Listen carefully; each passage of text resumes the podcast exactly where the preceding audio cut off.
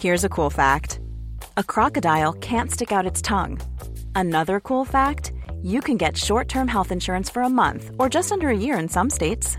United Healthcare short term insurance plans are designed for people who are between jobs, coming off their parents' plan, or turning a side hustle into a full time gig. Underwritten by Golden Rule Insurance Company, they offer flexible, budget friendly coverage with access to a nationwide network of doctors and hospitals. Get more cool facts about United Healthcare short term plans at uhone.com. It's that time of the year. Your vacation is coming up. You can already hear the beach waves, feel the warm breeze, relax, and think about work. You really, really want it all to work out while you're away. Monday.com gives you and the team that peace of mind. When all work is on one platform and everyone's in sync, things just flow wherever you are. Tap the banner to go to Monday.com.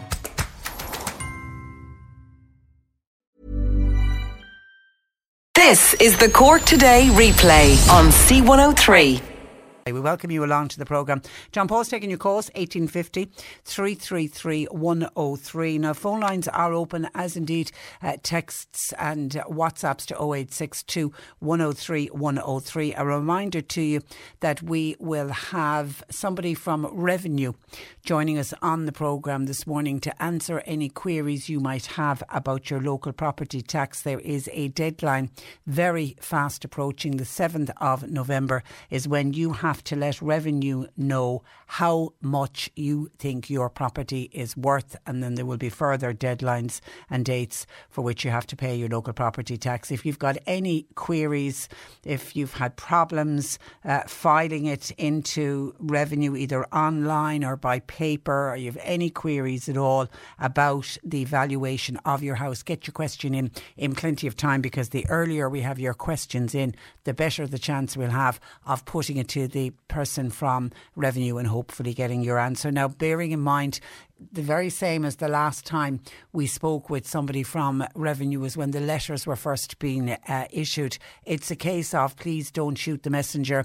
Uh, Revenue are just doing the job that they've been asked to do. They didn't instigate the local property tax. They don't set the local property tax. It is just their job to collect the local property uh, tax. Because I know the last time we had a number of people who are I mean, still to this day, people are very annoyed about having to pay a local property tax. Time and time again, we'll hear from people, you know, I bought my own house, hard earned cash. I worked hard all of my life to pay off a mortgage. You know, suddenly mortgage is paid off and the government are coming after me for a local property tax, and people just get very annoyed about it. That's not what today's interview is about. Today's interview is about the fact that we have a responsibility as homeowners to pay the local property tax. So if you've got any question uh, with in relation to it, and already I've seen a question in from from Anne, and you're not the first, Anne, to draw attention to this. Uh, there are a number of people, and I don't know what the reason for it is, and I don't know what percentage of people fall into this category who never received a letter from Revenue saying that they had to, to put a valuation on their home. Neither did they get an email. And Anne is in that category and is wondering what she will will need to do. So that certainly is a question that I'll put to the person from Revenue. And then also very lengthy email in from somebody who has discovered kind of an anomaly really and a bit of a problem. Who is trying to file for a it's a, it's to do with a second property with the local property tax. So they've gone online and filled in everything that they needed to fill in, and then they got the new property ID. They know the liability uh, amount, and then they want they've gone and paid the liability for the local property tax for next year at their local post office. But when they try to go online to register in an electronic form by doing it online, the post office option to pay is not listed.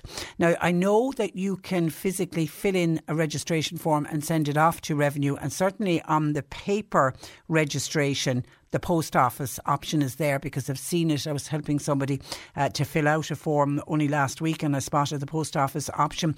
But the post office option is important for people who don't want to set up a direct debit, don't want to pay through a bank account, maybe don't have a bank account, people who still like to deal with cash and still like to deal with physically going into the post office. You can pay your local property tax through the post office, but it seems that there is some kind of an anomaly where if you are putting in your method of payment in the electronic form, the post office option is not listed. Now, I don't know why that is the case, and we are great advocates for the post offices on this programme. And we're always trying to encourage people to use their local post office as much as possible to do as many transactions as you can do. If you can do them at the post office, please do, because that ensures that we've got some kind of a future for our local post uh, offices.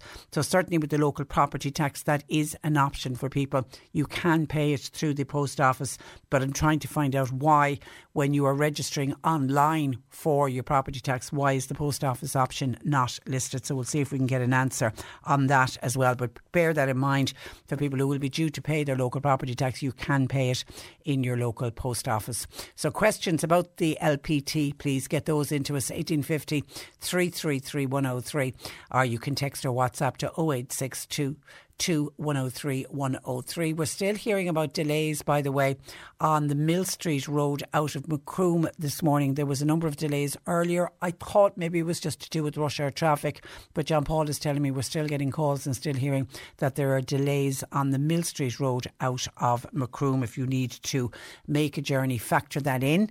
It may take you longer or hold off for another hour or two until whatever that backlog of traffic is all about until that clears. We are also on the programme today going to pick up on something that we spoke about yesterday, and that is to do with changes to the way funerals will be operating in the West Cork area. And this seemingly is a directive that has come from the Bishop of Cork and Ross to do, I'm imagining it's uh, primarily to do with the fact that there are less priests available across the diocese to do all of the various the services and sacraments that need to be done. So, because of that, lay people are going to be more involved when it comes to funerals. And it's upset some people. Some people who contacted us yesterday weren't happy about it.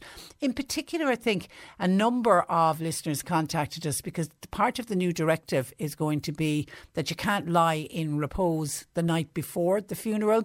You know, traditionally, how we've done Irish funerals is you have a removal, the removal goes goes to the church, usually the evening before the funeral. The body then will lie in repose in the church, and the following morning, following day, family and friends will gather, funeral mass is held, and then the burial or the cremation takes place after that. It seems under these new guidelines that's not to happen. There won't be a removal the night before. The removal will happen on the morning, the day of the funeral. So the removal to the church, then the funeral mass, and then the uh, cemetery afterwards. And that upset some people. But there's one listener in particular saying that they want to spend their last night, as so to speak, on this earth. They want to spend it in the Lord's house. They don't want to be in a funeral home or they don't want it to be at home. Then there'll be others who, who like this idea, particularly people who say their families are going to have a wake at home and that the family member is going to be at home for the final night and go straight to the church. So there'll be others will agree with it, but it doesn't it's not agreeing, not everyone is happy with it. Uh, so we're going to find out more about that on the programme today. Nellie in Skibbereen has been on to us. She says, What will they do next? How come the Catholic Church is cutting back all of the time? I don't hear of much cutting back within the Church of Ireland. Nellie in Skibbereen says she's actually seriously thinking of changing her religion to going from the Catholic Church over to the Church of Ireland. They seem to be more religious and it seems to be more about God within the Catholic Church. Now, she describes herself as not being mad mad religious. But she said, I like to be, I like the idea of being respected, particularly in death. So Nellie is not happy with what has been announced by the uh, Bishop of Cork and Ross. And then Mary in North Cork says that her brother in law died. When her brother in law died, it was a deacon who did the funeral prayers in the graveyard. And then they the deacon also took over at the end of the ceremony, and she was also there for a rosary at the house as well. And Mary said it was lovely, and it was in Dublin. And Mary said that this has been happening in Dublin for quite some time because with the population base there, they don't have enough priests to conduct all of the funerals. So they have these, they're like a uh, kind of almost like a ministerial committee, like a funeral committee. And they go around and they, they're deacons and they do various ceremonies are, are, various parts of the sacraments, like the taking over the end of the funeral or doing the rosary inside in the uh, house. And Mary says, reckons it's been happening for quite some time in the Dublin area. Also, Mary feels if there is such a fall off in priests, as we know, there are less and less vocations. Maybe it is a time now for the church to seriously start considering ordaining women priests. Yeah, you wonder with a fall off in vocations, and in certainly there's a fall off in vocations in a lot of countries. You wonder if that continues, if we want to have a future for the Catholic Church what Pope is going to make that decision, and, all, and, obviously it'll be the conclave of all the archbishops as well. Will that decision will that decision be made in our lifetime? I wonder. In order for the future of the Catholic Church to continue, will we see the ordination of female priests. Thank you to Councillor Declan Hurley, who's just pointed out for people who this is to do with the local property tax. Declan says, with regards to payment of the property tax through the post office, the post office payment option is covered under the service provider option. You just click service provider option when you're registering online the valuation of your house, and that allows you then to pay electronically with whatever service provider you want to use, i.e., you can use the post office. So it is there online. It's under service provider uh, because somebody else says, uh, Patricia, I registered for the local property tax and I put in pay via the service provider. I thought it was the post office. What does it mean? It does mean the post office. It does mean you can pay uh, through the post office. And then this is where a lot of people, I think there is confusion about the local property tax this year. And it's summed up with this listener saying, and we're getting calls and similar texts like this Hi, Patricia, we pay our local property tax by direct debit. Do we still have to value our house? Yes, that's where the change has come in this year. Everyone has been paying their local property tax. A number of people like this and like other listeners pay it by uh, direct debit, but it's been on what the house was valued at. Was it 2013? Was that when we started paying local property uh, tax? You now have to revalue your house, and it's what your house is valued at on the 1st of November 2021. So, whatever you think your house was worth yesterday, that's how much you that you you work out then which band you're in, and then your property tax is based on that. Obviously, the theory is that most people people's houses have increased in value since we first started paying property tax. Uh, so that's why they're asking everybody to revalue, even though for the majority of people, when you go through this procedure, you're not going to be paying uh, any more than what you paid over the last number of years. Now, for a few people, the value of their houses will have shot up, but for most people, because they've widened the bands, you're not going to be paying uh, much more than what you paid uh, last uh, year. So just to, to bear that in mind. But a number of people are thinking because they pay by direct debit that they don't have to do anything else. You do, and you have to do it this week because it's got to be in by the 7th of November. So John Paul is getting a number of calls as well and we'll put all of those questions together and it'll be about 25 past half past 11 that we will have somebody on from revenue answering all of your queries. 1850 333 103 we're going to take a break and we're going to go to Fermoy to find out how Fermoy town is getting on uh, today. There was a, a major break a water break yesterday quite dramatic scenes went up on social media. We'll find out how the ta- town is doing this morning. Cork today on C103. With Sean Cusack Insurance's Kinsale, now part of McCarthy Insurance Group. They don't just talk the talk, they walk the walk. CMIG.ie. The text in yesterday about this as well. The organisers of the Rathcormac Cards, which uh, was due to go ahead tonight, they play on Tuesday nights, they have decided to cancel this week. And it's obviously due to the increasing COVID numbers numbers. And the problems that they have is that um, a lot of people travel from different areas and particularly from areas across the border like uh, Limerick, Tipperary and uh, Waterford. And they are fearful of people travelling and you know people bringing COVID-19 with them. So they're erring on the side of caution. So they have decided to cancel but they want to get the message out because they don't want people travelling and then to turn up and to be disappointed because it isn't going ahead. So that's Rathcormac cards uh, due to be uh, take place tonight has been uh, cancelled and they'll let us know when they're back up and running again 1850 333 103. Now, repair works to a burst water main in Fermoy are set are to commence this morning. Dramatic footage emerged on social media yesterday evening of significant flooding at Kent Bridge in the town as it appears that a water main had burst. Fermoy based Councillor Noel McCarthy uh, joins me with an update on this. Uh, good morning to you, Noel. Good morning, Patricia. How Now, are you this morning? I'm very well. I'm, I'm told, were you actually at the bridge when it happened? I was, Patricia. I was travelling down from Barrack Hill in the town and I got to maybe just nearly half as over the bridge coming down from the north side.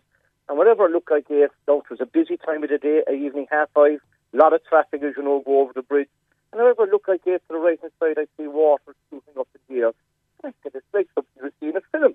And I, I, I, really, and everybody was saying, where's the water coming from? And eventually I had to turn on the bridge and go back, but I could see again that there was something after happening.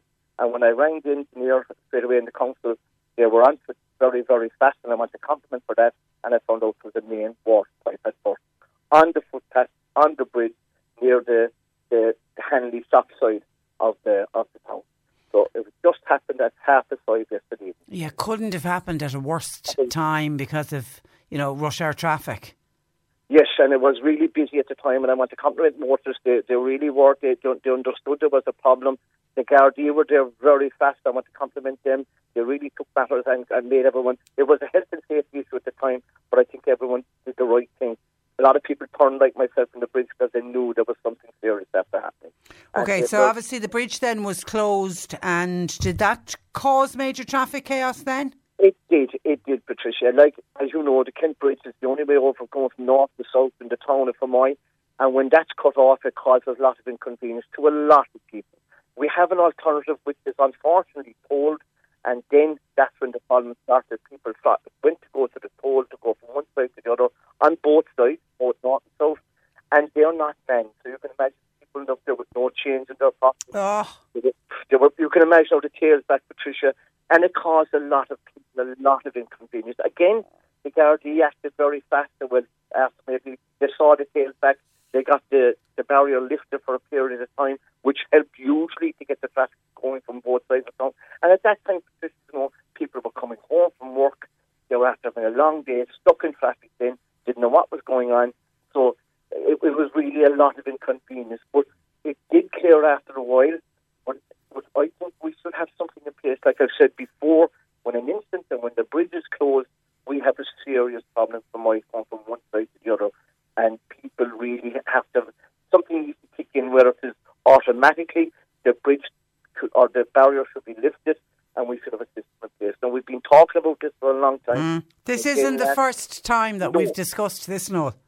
No, Patricia. And I, again, like all public representatives, we're frustrated now, and we can't blame Direct Route all the time for this. They're a business; they must make money. We need to sit down now. In all fairness, Yeah, but had them on- incidents like this, no, don't happen very often. No, no, and I agree, and I- and that's why we should have some system in place that it's after happening. The bridge is shut off. People need to go from one side of the town to the other. And the worst one of all, Patricia, was even people got home yesterday. evening, They were then thinking of their thoughts were, how are we going to go over the bridge this morning? Mm. So they were worried. We didn't know whether we were told first of all that the bridge would close for the night. Then it opened, thank God, around ten or half past, and that gave people we have to send out the message say, look, the bridge will be open in the morning. Because I had more phone calls, and so had my colleagues to know how are they going to get over the bridge, what's happening, is the toll open, people going to work, going to school. So it was causing a lot of inconvenience, and we should have a plan in place. Yeah, absolutely, should. absolutely. Rather than every time we discuss it saying something needs to be done, it really does. I mean, and, and, and let this be the last time and let's get a plan in place. And I agree, Patricia, and we do. And, and in fairness to my colleagues, I spoke to a lot of them last night on the phone. We're all under agreement in this that we need to do something about it. And as I say, it's not all direct Route's fault. We need to sit down with them, with the council, with all the stakeholders involved, and sort this out once and for all. Because we've been talking too much about it, and nothing has happened.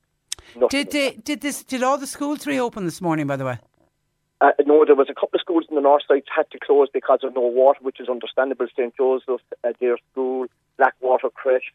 I think the Educate Together again down in the other, on the south side they had to close because there was no water. It just didn't affect all the north side of town, Patricia, being without water. It also affected Patrick Street, McCurtain Street, and all the side streets off it. So this is a major uh, pipe and a major break. But the good news is, Patricia, before I came on here with you, the repair is fixed. Everyone's they're very hopeful. They said that everyone will have water before lunchtime. So yeah, because I'm just been told um, yeah. that that's just been confirmed. The Fermoy uh, mains pipe has been uh, repaired, the, but water now is being released back into the system slowly. You can't just suddenly all gush back in again. Uh, they need to build up the pressure, so that is going to take a number of hours. Yeah. And, and, can I thank the staff personally on this, um, Patricia, because I think they deserve a lot of credit. They, they worked hard it's a, as you know, it's a very focal point in, in Fermoy a busy route because on the N72 and that's the Road. So it's a busy area to try to repair at any time. And they were out early this morning repairing it, and fair play to them, they did a good job. And of course, the Gardaí for their efforts last night and this morning, and the fire brigade were excellent last night because they did a good job as well in letting people know there was a serious incident there. And all these people deserve a lot of credit for the work they've done. Yeah, yeah, absolutely. Yeah. Okay, and it's just one of those things. It happens. You you can't predict that you're going to have a burst water main. It's just a really unfortunate thing that it happened. Yes, and as you said again, we, we've done enough of talking about from the plan in place, and I will be raising it in this. We must to have something in place. We really must. If an incident like this happens again, we should, uh, uh, uh a plan should automatically come on board and cut in, and everyone knows what's happening. Yeah, yeah. And that's what people, if I can just get, and people, all they wanted to know last night was information. And that's when they uh, sending out the information, let them know that there's a break, they want to have water till, till, till maybe 12 hours or, or longer, and knowing that the bridge is either open or closed. And that's all people wanted to know. Okay. All right, listen, we leave it there. No, listen, thank you for that. Stay dry. and uh, thank thanks, for joining us. No problem. Bye bye. That is uh, Fermoy based Councillor Noel McCarthy. Uh, but the good news is that the bridge is opened in Fermoy. The mains pipe has been repaired. Well done to all of the workmen involved there. But you may be waiting a little while to get your water back because it does have to be slowly released back into the system in order to build up the pressure. 1850 333 103. John Paul uh, taking your calls. You can text or WhatsApp to 0862 103 103. A reminder that Succession, the TV show Succession, is back. It stars our favourite savagely wealthy family, the Roys. And you can listen in to C103 all this week as we're celebrating the release of the third series of Succession with Now. And you can win a holiday to New York Holiday to New York is worth 10,000 euro. It includes your flights to New York. There's a limo transfer to a five star hotel. You'll also get a helicopter ride over New York, and there's also some spending money thrown in. How do you enter?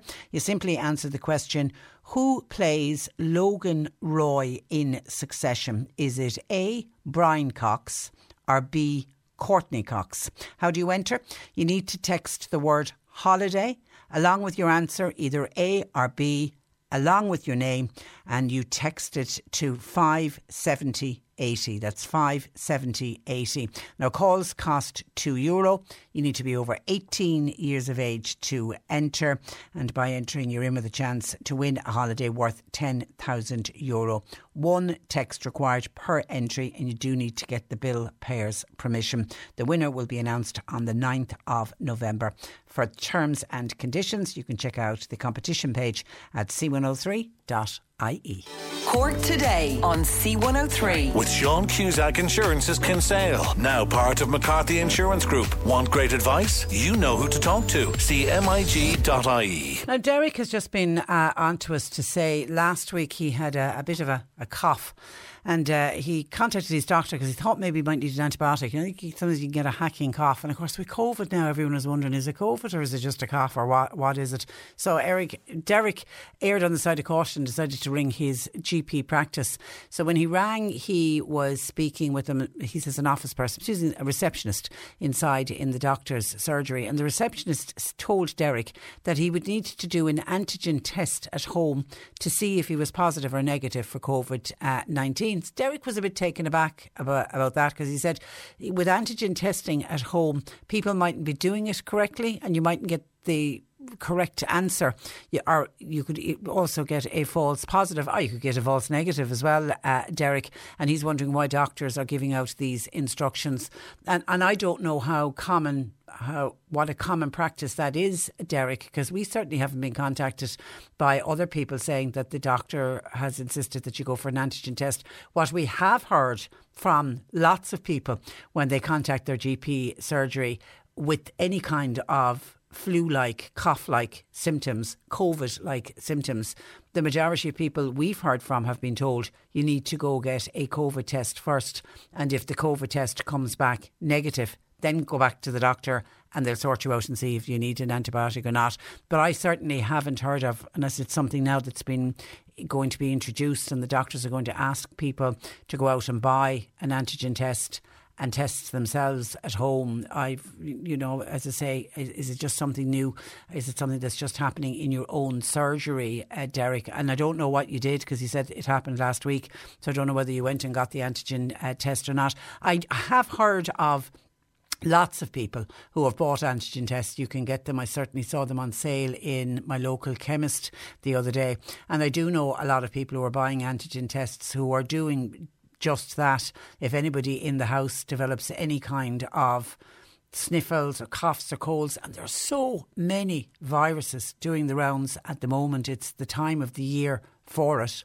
And you are hearing of people coming down with all kinds of different coughs and colds that, you know, not always, sometimes it's COVID, but it isn't always COVID. So people are erring on the side of caution and are buying antigen tests and having them at home to check themselves. And then, if obviously, then if you get a positive reading for an antigen test, you then have to go forward to get the PCR test done to get it absolutely confirmed that it is COVID. But Derek, no, you're you're the first to contact us on this programme to say that a GP practice uh, insisted that you went and did an antigen test before the GP would see you. So let's put it out there to see is this a widespread thing that's happening?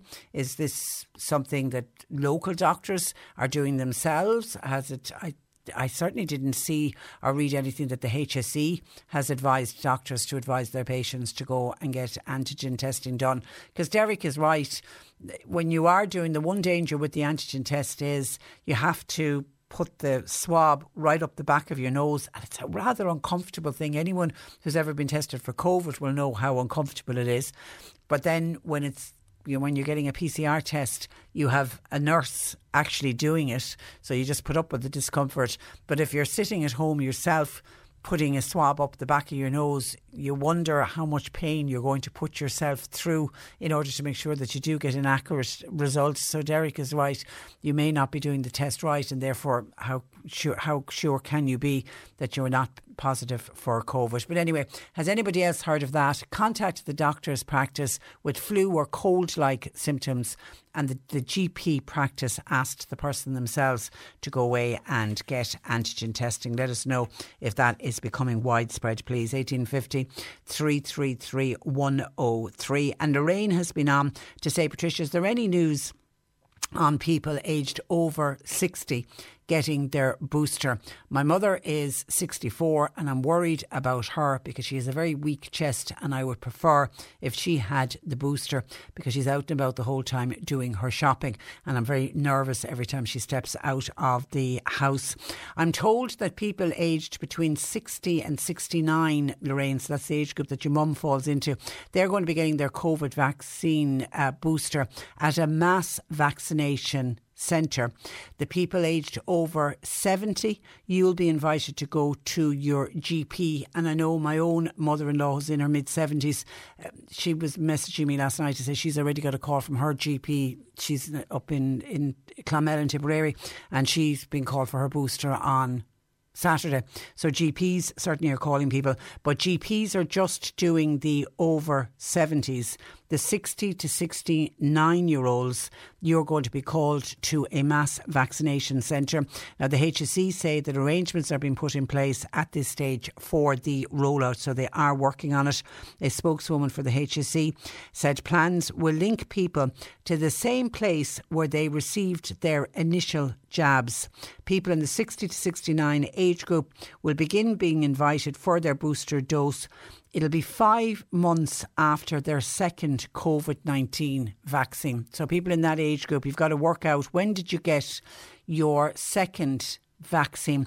And for a lot in that age group, it mightn't have been until August because the 60 to 69 year olds were the age group that got the AstraZeneca, which meant there was a, wasn't there a three month wait in between the first dose and the second dose? So some in that group maybe didn't get their second vaccine until August. So, say they got it at the, we'll give them the beginning of August. August, September, October, November, December. It'd be January if they've got to wait five months. But that's what the HSE are saying. You get called for your booster five months after your second COVID 19 uh, vaccination dose. So there is going to be, I think, going by that, a bit of a wait for the people aged 60 to 69. And somebody yesterday was asking, will we be getting the same vaccine that we got? No. Certainly, if you're in the 60 to 69 group, you won't, because that group are going to be offered either Pfizer or Moderna, because the booster shots are all the mRNA dose of vaccines. So all of the boosters are either Pfizer or Moderna. So definitely people aged 60 to 69 who got AstraZeneca will be getting a different uh, a different vaccine at this time round but plans are being put in place and they say that it will be the rollout will be happening soon but you will be called back to the vaccination centre where you got your original first and second shots. Now, I know the Irish Pharmacy Union, they were out yesterday saying that look at us, look at us in the pharmacies, look at us at the chemists. We are more than willing to be available to give a booster uh, shot. And they make an interesting point. They were saying uh, if people in, the, in that age group, 60 to 69, if they were going to their local pharmacy to get a booster, they could get their flu jab at the same time. So you could get a two for one. And the Irish Pharmacy Union, you will remember last winter, they really stepped up to the mark when it came to giving out the flu vaccines because there was a huge push last year for people to get their flu uh, jabs. And actually, the pharmacies, 57% of all of the flu jabs that were given out for last winter were given out at a pharmacy. I certainly went to the pharmacy to get my flu jab last year and I was back again this year. We all toodled off as a family, the three of us, and we got our flu jab a couple of weeks ago. But we got that at our, at our local pharmacy. Very, very efficient uh, system. So I could see why the pharmacy union are saying we are ready ready and uh, available. But I know the HSE are saying that in the they will the pharmacies will continue to play an important role in the fight against COVID nineteen, but they say it doesn't include boosters. So at the moment, the HSE is not looking to the pharmacies to deliver any of the booster shots. So if you're over 70, you'll be getting your call from your GP. But if you're between 60 and 69, you're going to have to wait to be called by the HSE. But try and take a look on your calendar, or take a look, you probably still have your vaccination card. And or is it even on your vaccine cert when you got your second and final uh, shot? Five months after that, you will be called for your booster. Mary says, Hi Patricia, I heard you mention about doing an antigen test at home. Well, Professor Luke O'Neill, the lovely Luke O'Neill, he demonstrated how to do it on the Claire Byrne show on TV last night. If anybody would like to check it out, you can catch it once again on the player. He said the swab needs to be inserted into the nose about two centimetres, okay, uh, which uh, doesn't, says Mary, sound that too uncomfortable in case anyone is worried about doing it. Oh, two centimetres isn't too bad. I thought, because I know I had to back in the very early days of the pandemic, I came down with um, oh, really rotten kind of a, a, cold. And of course, COVID at the time, you had to go straight off for a COVID test. And I remember the swab at the back of my nose, and it actually made my eyes uh, water. Not an, that was only seconds, but just not a nice uh, thing to have done on a regular basis for sure. So two centimetres isn't too bad. Thank you for that, Mary. If people want to check that out, if you just want to make absolutely sure if you're doing antigen testing yourself at home, it's just to make absolutely sure that you're doing it right. You can check it out on the RTE player. It was on Claire Byrne last night. Thank you for your text, Mary. Hope you're keeping well. John Paul's taking your calls 1850 333 103. You can text or WhatsApp to 0862 103 103. Cork today on C103. With Sean Cusack Insurance's Kinsale, now part of McCarthy Insurance Group. For motor, home, business, farm, life, and health insurance, cmig.ie. You're listening to Cork Today on replay. Phone and text lines are currently closed.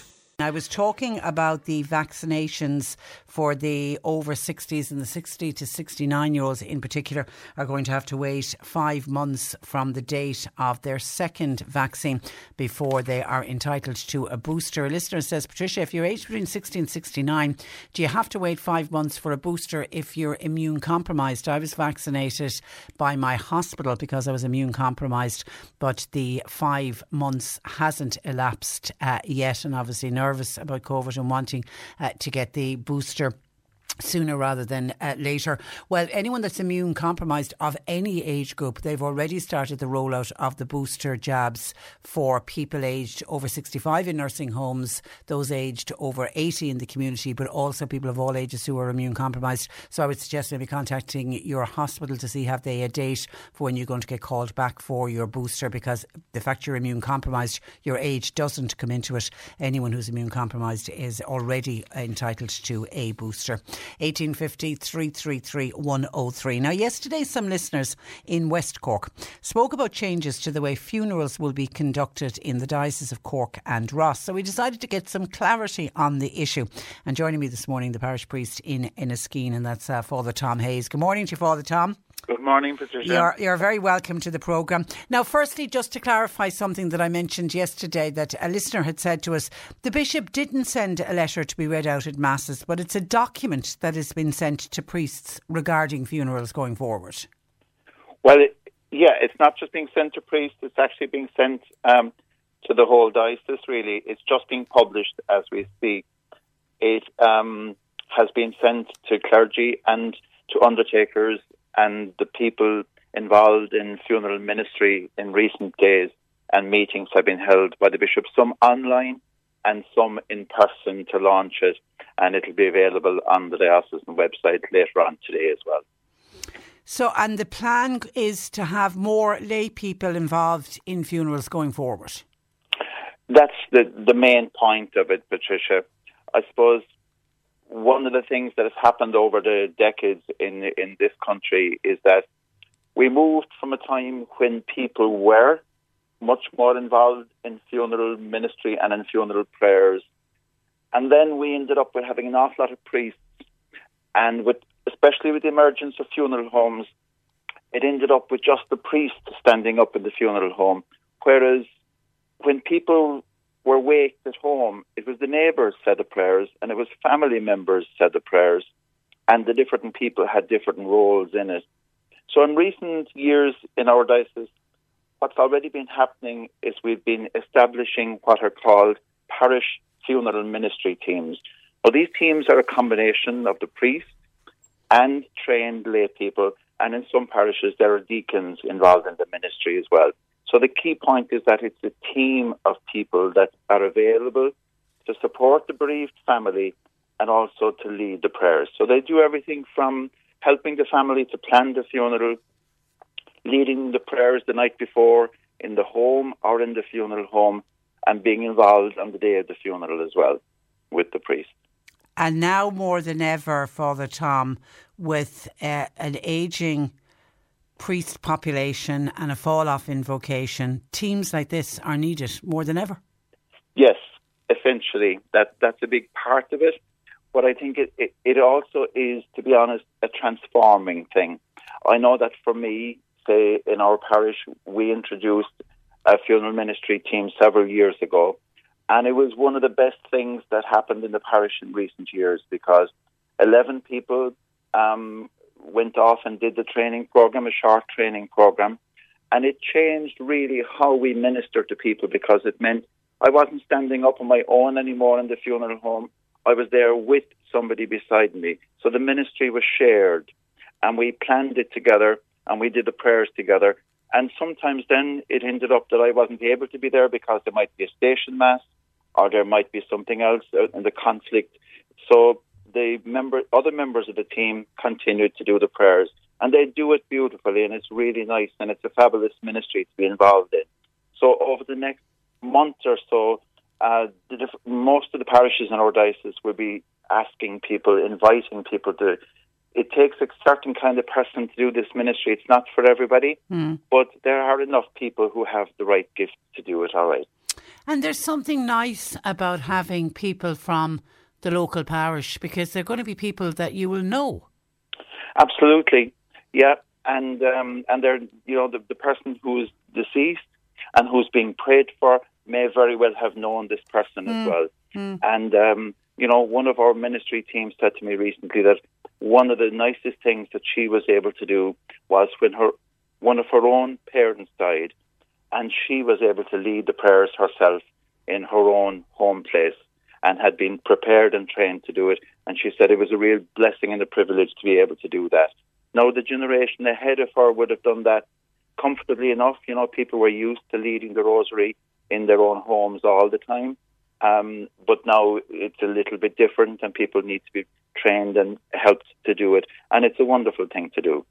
And obviously, during the pandemic, you weren't able to use any of those teams. No, that was one of the big losses. You know, you, I know in earlier part of your program there, you've been dealing with a lot of questions from people, and people are still anxious and concerned about the the COVID and the vaccines and all of that as well. But definitely one of the big losses was when we had to stand down the parish funeral ministry teams, but we're actually bringing them back into ministry now and into activity again gradually in the parishes and we'll be inviting new people into it as well. And I suppose one of the other things that's in the new policy is that, and this is partly as a result of the pandemic, the pattern of how funerals got carried out has changed a bit.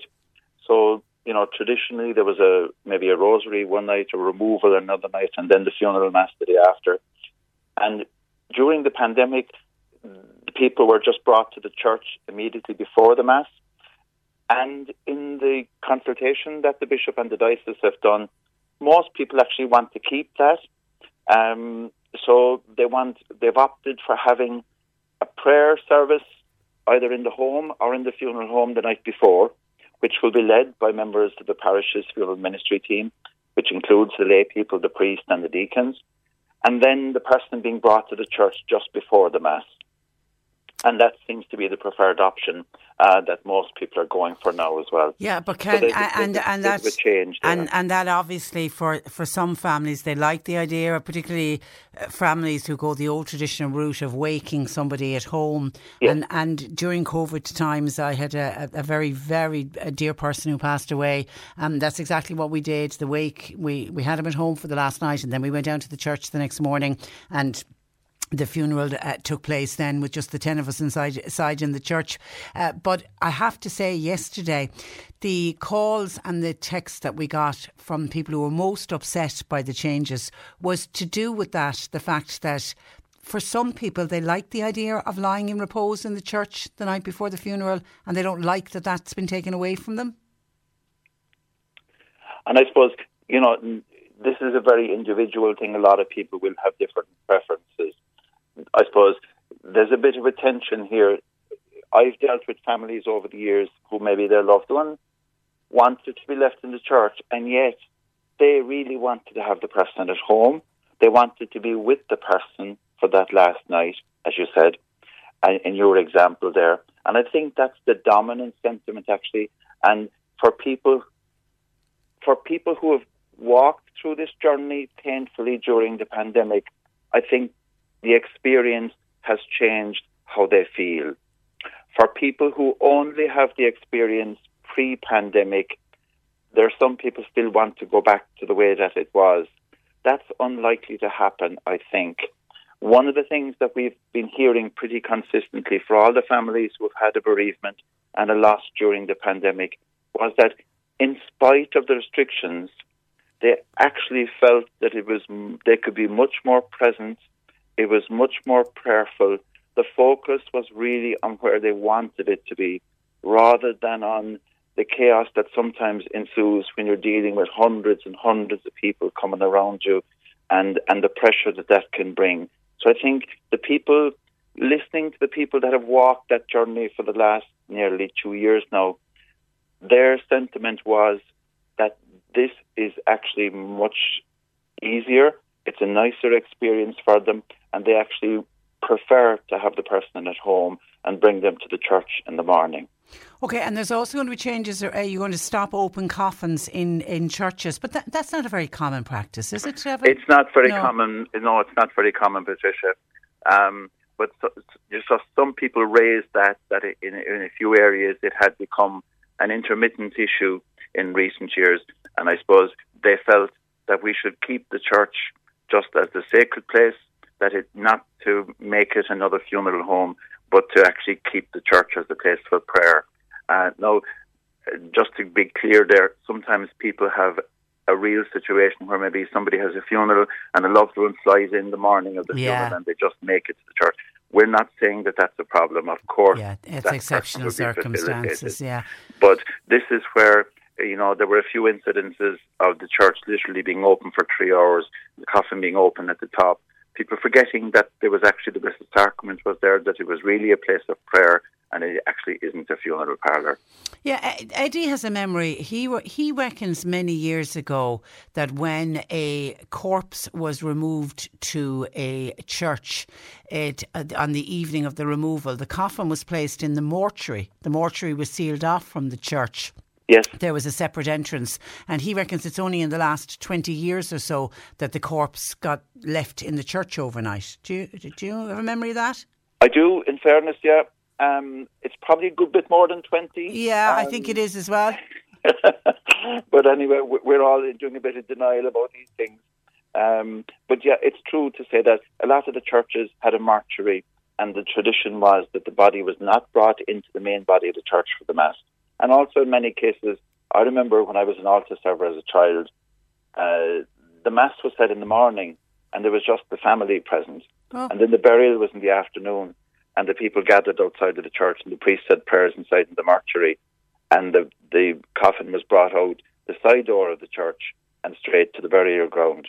So he's he's correct. That yeah, was the yeah. tradition. Yeah. And and when you know when you talk about the COVID uh, funerals, and there were so many sad, sad passings uh, during the pandemic, that what what started out uh, as uh, almost it became a tradition, I think, in many areas because people couldn't go to the funeral, lining the route to the yeah. cemetery, lining. There was something very moving about that. I think especially when the rest of the world was standing still. It has moved a little bit now. I notice now. It's you know we've kind of gotten into a bit of both worlds now. Again, what I mean by that is there are still people lining the routes occasionally now when somebody's being taken to the church, but the regular ongoing traffic is also flying up and down the road as if nothing was going on. Mm. I think for me, the poignancy of those moments, and I remember leaving houses, uh, having said a prayer in the home with a family with just maybe five or six people present, and heading to the church and passing people at every gate and every crossroads but there was no other car on the road, and there was no lorries passing, and there was no delivery trucks. And the world was quieter, and the world was calmer, and there was a real awareness of that sacred moment, the journey that that person was taking. I think maybe that is being diluted now again by our return to so-called commercial normality, if you like. Um, but but just just the way we are. But yeah, I think I agree with you. Those those moments I think were really sacred, and also the, I think they're lovely memories for the people who were bringing a loved one to the church or to the burial ground in those times. They have very clear pictures of seeing the neighbours standing at the gate mm. and standing at the crossroads and just paying their respects. Yeah, there's, yeah, there's yeah. something powerful about standing with people, you know. We're in the novena now for the Holy Souls beginning today. And I think it's powerful that tradition that we have in this country of people you know, just being there for those who have died as well as for those who are bereaved. There's something really healing about being aware of others being on the journey with you. How has the pandemic been for you, uh, Father Tom? It, has it been very tough? It's been a seesaw, to be honest. I'd say, and I think most of my colleagues would feel the same way. Um, some things have been very challenging. Um, and some things there have been an awful lot of real blessings as well. You know, being being there with families in those kind of situations that we've been talking to um, has been a real blessing and it's a real privilege. You know, there was very few people able to go into other people's homes, and yes, I know we were going in very often uh, with gowns and masks and all kinds of precautions being taken, but to still be there and um, you know to go to somebody who's at that threshold moment of life and the privilege of being there with them in that sacred moment is something very special. It's it's special all the time, but in the pandemic it was layered up and it was really important to be there. So uh, most of us were able to do that when when called upon. Um, I suppose the the hard bit has probably been actually in recent months in doing the catch up with all the sacramental moments that were missed out on Yeah. by the youngsters in schools and by couples preparing weddings and so on. So we have managed to work through a lot of that now in recent times. The parishes have been really busy in recent months with first communions and first penance, confirmations, and weddings as well. And um, but each of those special moments is really nice. It's just that other times we maybe come to it a bit more relaxed, and people have been, but people have been really good. And I'd like to pay a special tribute to the teachers in our schools who've absolutely been fantastic. Um, right, you know, they've kept the schools open, they've minded the children, kept the children happy, and they've in recent times helped us to prepare them for those sacramental moments under significant pressure and under strain as well, and including going back and catching up with ones who are now gone into secondary schools and so on and organising their confirmation. So an awful lot of good has been done. Yeah, and you know And- something? I think those children, because we all remember our first Holy Communion, we all remember our confirmation. I think those children will have great stories as adults to tell their children and their grandchildren about Yeah. their communions during COVID times. Absolutely. Yeah. And their children will probably be asking them, with God's help, what was that thing across your face that you had in the photograph? Yeah, yeah. yeah, absolutely. You know. And, and and only the the one I think a very difficult time that a lot of people and I only spoke about it last week when I had the lovely Alice Taylor on about her latest book was that period when the churches had to be locked during the day. That was that was I, I remember myself going down. I wanted to light a candle for somebody and um, I'd completely forgotten that and it to go to a church door and for it to be bolted shut Yeah. stopped me in my tracks. I have to say, and and Alice was saying the same thing in, in, in her book. There was there was a there was a, a sadness and, and a loneliness. I think about it. There was, and you know, we were a lot of the things that we were used to got taken away from us, and that was one of the important things. Like, um, you'd be amazed how many people come to a church during the day and come to a cemetery, day in day out, all kinds of hours of the day, and um, to have that sacred kind of pattern stopped as well. Yeah, it was very difficult, and I think worst of all was, I think when when when it had to be done that the older people were told that awful thing to cocoon, and and it was a time of real fear for an awful lot of people. And I actually think that a lot of the people in that age bracket are still not kind of healed from that from that fear. So as a society, I think we're going to have a big challenge whenever things free up again more easily to encourage people of that age group, especially, to reconnect to come out for the cup of tea, to come to the social gatherings in the parish halls and the community centres and the and the you know all those places that they were used to going.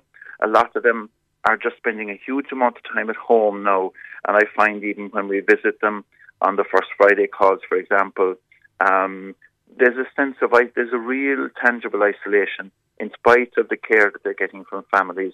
They're really missing that sense of, and they're asking, "How's so and so over the road? I haven't seen her now in nearly two years," and that's the real hard bit, I think, for that age group. Yeah, absolutely. Okay, and just a final one, I don't know if you can answer this or not. Uh, our church has still been sanitised, and somebody says, why are some churches uh, still doing social distancing? The, the, the sanitising, yes, all of our churches have sanitizers at the doors for people going in and for people coming out. And we're also sanitising the churches after each Mass. All of the parishes have a tremendous mettle of volunteers who, to be fair to them, are the they're kind of the unseen heroes of the parishes during the pandemic because they're only working in the quiet background when everybody else is gone. And um, so they are actually sanitising the churches after each Mass and each other event after a funeral or after a christening and so on. Um, why are some of the churches doing social distancing? Because I suppose the bottom line is that the pandemic isn't over. the Abs- virus is still there. I look at the So- figures at the moment. I would be, I would be saying, well done to a church that is still doing social distancing, and our So churches are big enough to do actually- it. Most of the churches have some element of social distancing. Yeah. What we find now is that some of the churches have divided the church space into two parts. So that one half of the church still has ribbons up in every second seat, and the other part doesn't. So people can make a choice as to where they're most comfortable. If they want to keep the social distance of the two meters, they can. if they're more comfortable. And a household, for example, can sit together in one pew, and there's no problem with that. Okay. So um, we're going to do our best. We're still going to be aware of it. It's really important, and we're still ventilating the churches. It's a bit of a challenge now as the weather gets cold, but you know, keeping the doors open but it's better to keep people safe, and people might just need to bring an extra jacket. Wear your good winter coat and bring That's your it. bring your scarf and gloves. Listen, like you people look. did long ago Yeah, there was no yeah. radiators at That's all. in it. That's it. Listen, you look after yourself, and thanks a million for joining us on the program You this too, morning. Patricia. Good morning. Thank God you. bless. God bye bless. bye. Bye. That is uh, Father Tom Hayes, uh, parish priest in Enniskeane. 1850 333 103. John Paul taking your calls. Text or WhatsApp 0862 103 103. C103 Jobs. Inchydoney Island Lodge and Spa, they've got vacancies for bar and waiting staff. They're looking for cleaning staff, a night porter, kitchen porters, and they're also looking for therapists. Call 021 882 1104 or you can email eshepherd at inchydoneyisland.com. Construction workers wanted for Carrick Tool and Lissavard in Clonakilty. CVs please to jobs at hamiltonfrench.com. Caretaker wanted for maintenance of pitches and clubhouses in Blarney, Whitechurch, Grenagh and Kilcully. 021 384444. And an, an installation coordinator is required for auto roller doors. They're based in Kanturk. CVs please to Catherine at autoroller.ie. You'll find all the details and more job opportunities by going online now. Just go to c103.ie forward slash jobs for more. This is C103. Cork today on C103. With Sean Cusack Insurance's Kinsale, now part of McCarthy Insurance Group. They don't just talk the talk, they walk the walk. CMIG.ie. The deadline for submitting your local property tax return is now just under a week away. And joining me this morning with all of the advice is Sinead Cunningham from Revenue's local property tax branch. Good morning to you, Sinead. Good morning, Patricia. And thank you so much for taking time out uh, to talk to us. Okay, let's start with what are the three items a property owner needs to know in relation to the local property tax? First of all, uh, Patricia, thanks for having me on the show and giving me the opportunity to speak to your listeners. Uh, local property tax is an annual charge based on your valuation of your property. I suppose up until now, that charge was based on a valuation from 2013. Property owners are now required to revalue their property based on the market value on the 1st of November 2021. And that new valuation will determine the amount of LPT to be paid for each year from 2022 to 2025. So the three important things that property owners now need to do is determine the market value of your property as at the 1st of November 2021. Submit this valuation in your LPT return by the 7th of November 2021 and pay or make arrangements to pay your LPT for 2022. The easiest way to meet your obligations is online. You can access the LPT portal directly through www.revenue.ie or you can log in through My Account or ROS Services on the Revenue website. Now, as you say, that is the easiest way is to do it online, but I'm very conscious of some of our older listeners who mightn't be, uh, mightn't have online access. Also, there's people who live in areas with very bad broadband as, as well. You can submit through the post. Yeah, Well, we issued um, around 200,000 paper returns. So if you received a paper return, you can return that by the 7th of November. Now, if you didn't receive a paper return, and you don't have access to the online service. Um, if you could ask a family member or a friend maybe to assist or the local assistance information, or alternatively, you can ring our helpline where an agent will assist you with filing the return and setting up the payment arrangement. Or alternatively, you can write to us with your valuation and um, the your payment option. Okay, what about people who are saying that they didn't get a letter, Sinead, from Revenue? Okay, well, we've issued um, approximately 1.4 million letters to um, property owners, some of them by post, some of them through my account, and some of them through ROS. So, first of all, I'd ask your customers to ensure that they check uh, my account in their My Documents or in their ROS inbox. Now, there will be a small number of people who weren't previously registered for property tax. For instance, someone who built their house in 2016 or 17, and that property, it might not be registered yet. So if they need to register their property, they can go on to my account, they can go on to ROS, if they already have a property, they can register through the LPT portal or alternatively make contact with revenue to get that property registered. Yeah, because somebody is saying, I have been exempt from property taxes. I built a new home back in 2014, 2015. When do I start paying property tax on my property? Have never received any correspondence from revenue since I spoke with them back in 2014. Okay, well, that's a prime example now. That person, the property wouldn't have been liable back in 13, but it will be liable for 2022 onwards. So I'd recommend that if they have online access, go into my account and click on the register new property, alternatively through ROS, um, or make contact with us to the LPT helpline. And for people who don't want to pay online, the post office option. Of course, yeah, you can pay through a service provider such as Post Office, Payzone, or Omnivend. You can also, if you're submitting a paper return, you can send in a check. But I'd advise um, listeners to make sure that they put their property ID and their PPS number on the check. Okay, and and when you're when you get the paper version, it does give you the post office option. Is the it does. is is the post office option also in when you go electronically online? It is, yes. All right, because we have a, a, very complicated query in from somebody who was registering a second house, has paid, but when they're online, they can't see the post office option. But it's actually, it's just so complicated. It's somebody who needs to, to get through to you uh, themselves to speak with you. But uh, they've been sending us various texts this morning saying that they've been trying to get through to you online. Your phone lines, Sinead, are incredibly busy.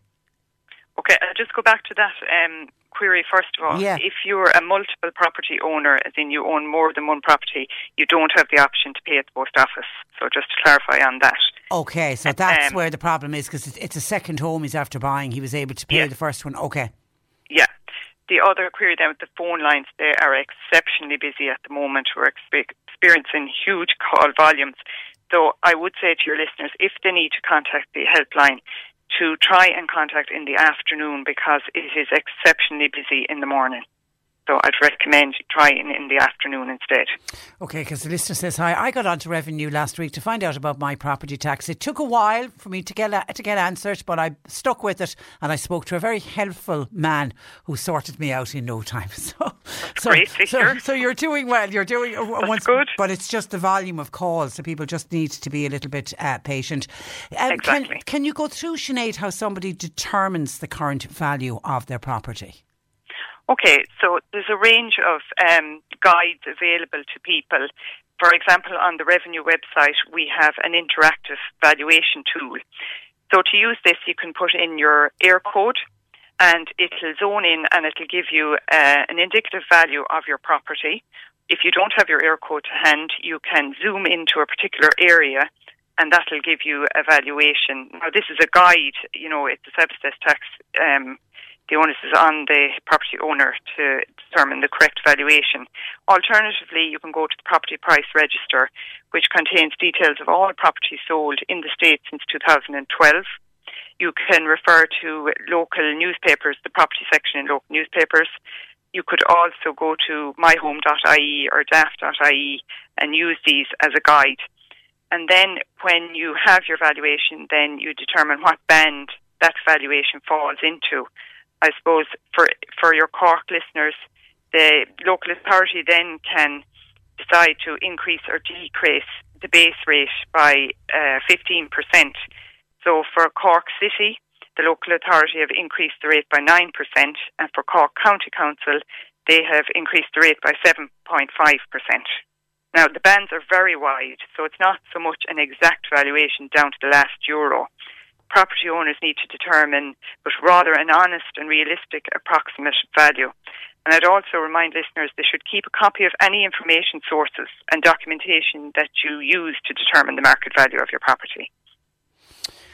Somebody says, we pay our local property tax by direct debit. Do we still have to value our house? And this is where the confusion is, is coming in. People who have been paying by direct debit, you still have to value your house by the yes. 7th of, of November? Yes, regardless of whether you have a payment method in place and if you're paying by direct debit, it'll roll forward. you ought, you have to value your property as at the 1st of November 2021 because the value that's currently on our records is back to 2013. If you've opted to pay in the post office, somebody's asking, will a letter, another letter be sent out by revenue for you to pay? No, once you have opted to pay in the post office, you just go to the post office and pay. You either pay a once off in full or you have the option to pay weekly or monthly. Okay, uh, and then a uh, couple of queries in with uh, kind of the same thing. People disagreeing with the value that's on the reckoner that's online. Here's one that says, "Hi Patricia, my home has been moved into band two from two hundred thousand to two hundred and sixty-two thousand, compared to the last time when it was in the band of one hundred thousand to one hundred and fifty thousand. There's no way my property value has risen that much. I can't afford to get it valued professionally." Uh, but I, I think it is more suitable in band number one, which is from zero to 200,000, and that is definitely what it is worth. There are no similar houses in my area for sale for me to get an estimate of local house values. When I look into estimate for the area, all the houses seem to be in the same bracket, which makes no sense at all because none of the houses are the same. I don't want to overvalue my house because surely that will affect my house insurance valuation. But my house is definitely worth well under 200,000 what do I do? Okay, well, in that scenario, as I said earlier, the the online is only a guide. You know, the property owner is best placed to put a value on the property. We wouldn't have, we'll say, the exact information on each house in the state. So if that listener feels that her valuation is the correct valuation for that property, that's what she submits on her LPT return. Yeah, it's an honest and fair valuation. Exactly. That's th- yes. that's the key to it. Uh, John in Lismore said that he is going for the lower band because his house is uh, is in an area that floods a lot, and because of that, he'd have a huge problem selling his house, and the value of his house uh, wouldn't be the same if he wasn't in a flood uh, area. But he's now fearful: would he get penalised if he undervalues the house with revenue? Well, again, he's basing his valuation on the information available to him, and it's an honest valuation. Um, I'll just say on the valuation, the majority of LPT customers are compliant, and um, once you base your valuation in an honest, you know, valuation, there won't be an issue with it. Now, on the rare occasion, there can be concern around some valuations, and revenue will engage with the LPT customers about the valuation and may ask for evidence of how to, how they came to that valuation. Okay, Michael says he's paid his property tax and revenue keeps sending letters from the Clare Revenue Office stating that he hasn't paid. He has paid every year at the post office and he's all the receipts to prove it. Okay. Um, now, I'd be interested to speak to that listener if they were in agreement, if they could leave their contact details with you, Patricia, okay, and I, will, will phone yeah, them. Okay, uh, yeah. John, if Michael, if you want to ring John Paul back, because I don't know if John Paul has your name and number. Thank you for that, Sinead. Sinead will look yeah. into it. Eileen wants to know when does the local property tax have to be paid for 2022? Okay, so the payment dates then are if you're going to pay by deduction at source through your salary, pension, or um, social protection payments, or um, the service provider, the 1st of January is when those payments will commence. The 12th of January is the payment deadline if you're going to pay in full by cash, cheque, postal order, credit card, or debit card. 15th of January is the date when you start to pay if you're paying by direct debit and the 21st of March is the date if you're paying by an annual debit instruction from your bank account. Okay, so there's a number of different dates there, and I can still see a number of texts coming in, people saying that they didn't get a letter about the local property tax. Do they just need to get on, have patience, and get on to the helpline?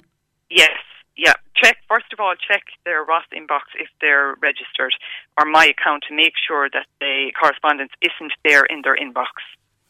Okay, and have many have many filed already in advance of next Monday's deadline, Sinead? Approximately seven hundred thousand returns have been received. And what's the total? How many? Well, we don't have full details yet, yeah. but in or around um, one point nine million. Okay, people leaving it to the last minute. Okay, and Nancy says uh, we filled, uh, we, we we went online and filled in our local property uh, tax, but we just paid the amount that was stated on the letter, and we never specified the value of the house. Is that okay? and they haven't filed the returns. They have. They, no, they, they they filed online, but okay. Nancy said she didn't put in the value of the house. We just paid the amount that was stated on the letter from revenue. Okay, when you're filing the return, you have to put in the valuation. There's a drop down menu where you click evaluation. So if she's happy that that's the correct valuation, the amount that she paid, uh, we'd say the correspondent valuation, if she's happy with that, then she doesn't have to do anything further. If she's not happy that this is the correct valuation, she can go back in online and click on the correct return option and amend it if required. Okay, and Magella says there is a similar pro- property for sale in our estate. Can I just use the asking price for that house, even though I don't know what it will actually sell for in the end? Uh, says Magella. It's actually higher than what the local property tax form has valued my house at. Somebody being very honest. okay, if she's satisfied that that is a comparable property, then that would be a good guide to use when valuing her own property. Okay. Yeah. yeah. Okay. And very finally, I paid by cheque at the end of September and I didn't get a receipt, says a texter. Do you issue receipts?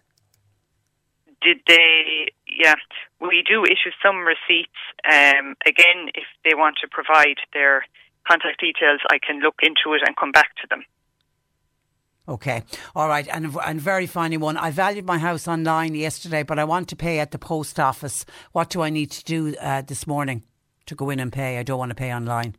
Just okay, you, go you can just go to your local post office and make sure you have your property ID, and you just give it to the um, teller in the post office, and they'll process the payment for you. You can pay in full, or you can choose to pay monthly or weekly.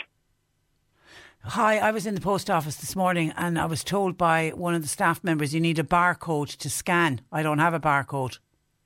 Okay, no, they can give the property ID. All the post offices have been updated on this. They provide their property ID to the teller, and they will take the payment so once they have the property ID. Okay, you can you can go back and say you heard it on yeah. the, on the radio. Okay, and a very final one. Sorry, they're coming in hot and heavy. I'm selling uh, my. I've been selling my house since June, and I haven't signed off on the sale yet, but it's going to be signed off sometime this week. Do I still need to pay the local property tax for next week? He's selling yes. the house that listener does because he is the owner of the property on 1st of November 2021. So he is liable for LPT for 2022. Okay. All right, Sinead. Listen, you're a mine of information. Thank you for that. And uh, thanks, thanks, thanks for joining us on the programme. Good morning to you. That is uh, Sinead uh, Cunningham from the local property tax branch at Revenue. 1850 333 103. Lines open. Cork today on C103. With Sean Cusack Insurance's Kinsale. Now part of McCarthy Insurance Group. Want great advice? You know who to talk to. CMIG.ie. You're listening to Cork Today on replay. Phone and text lines are currently closed.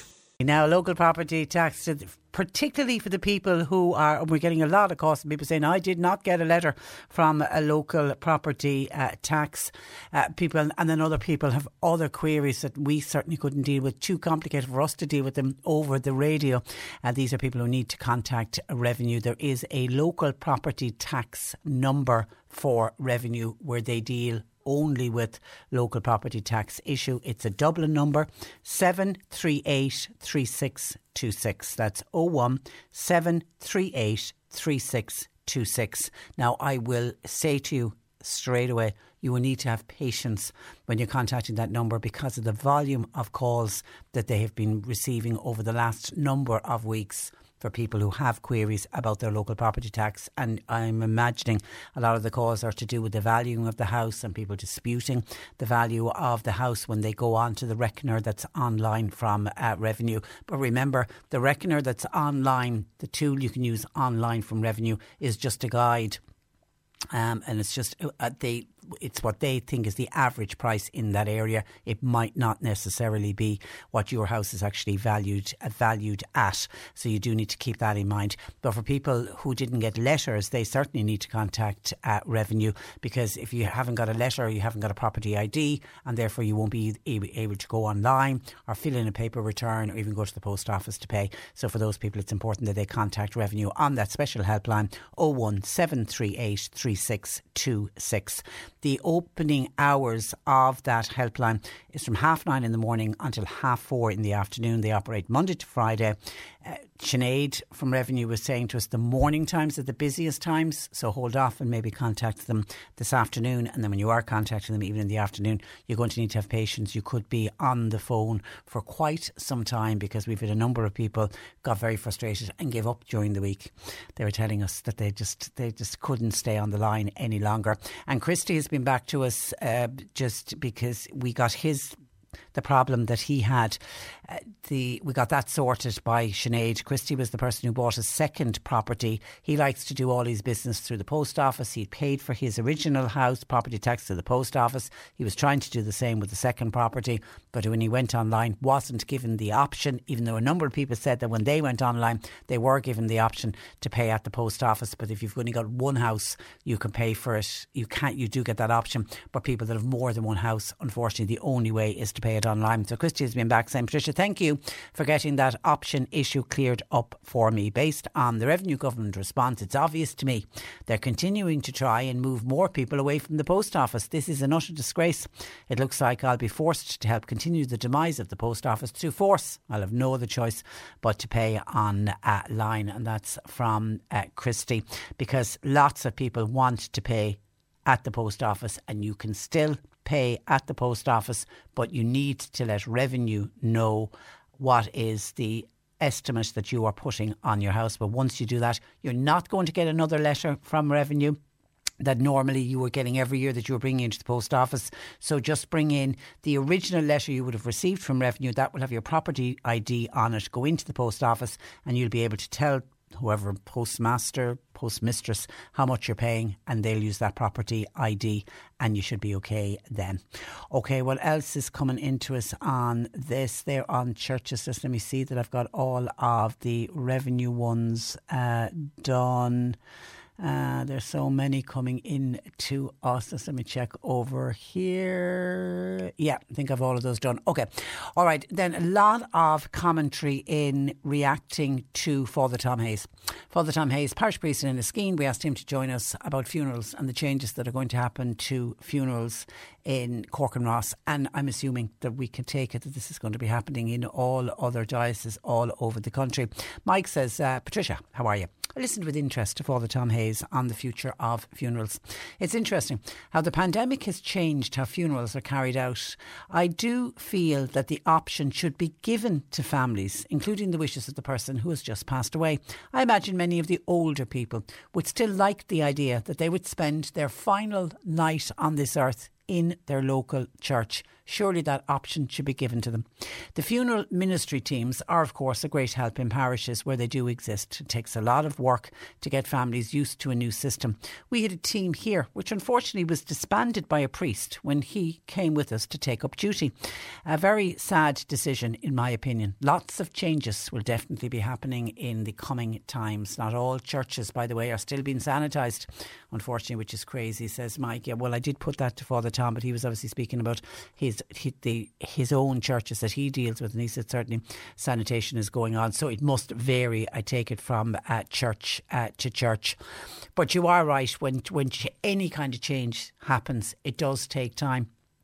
And I think this idea of having these funeral teams, but it was interesting to hear Father Tom say that they were there in the past and then they were done away with.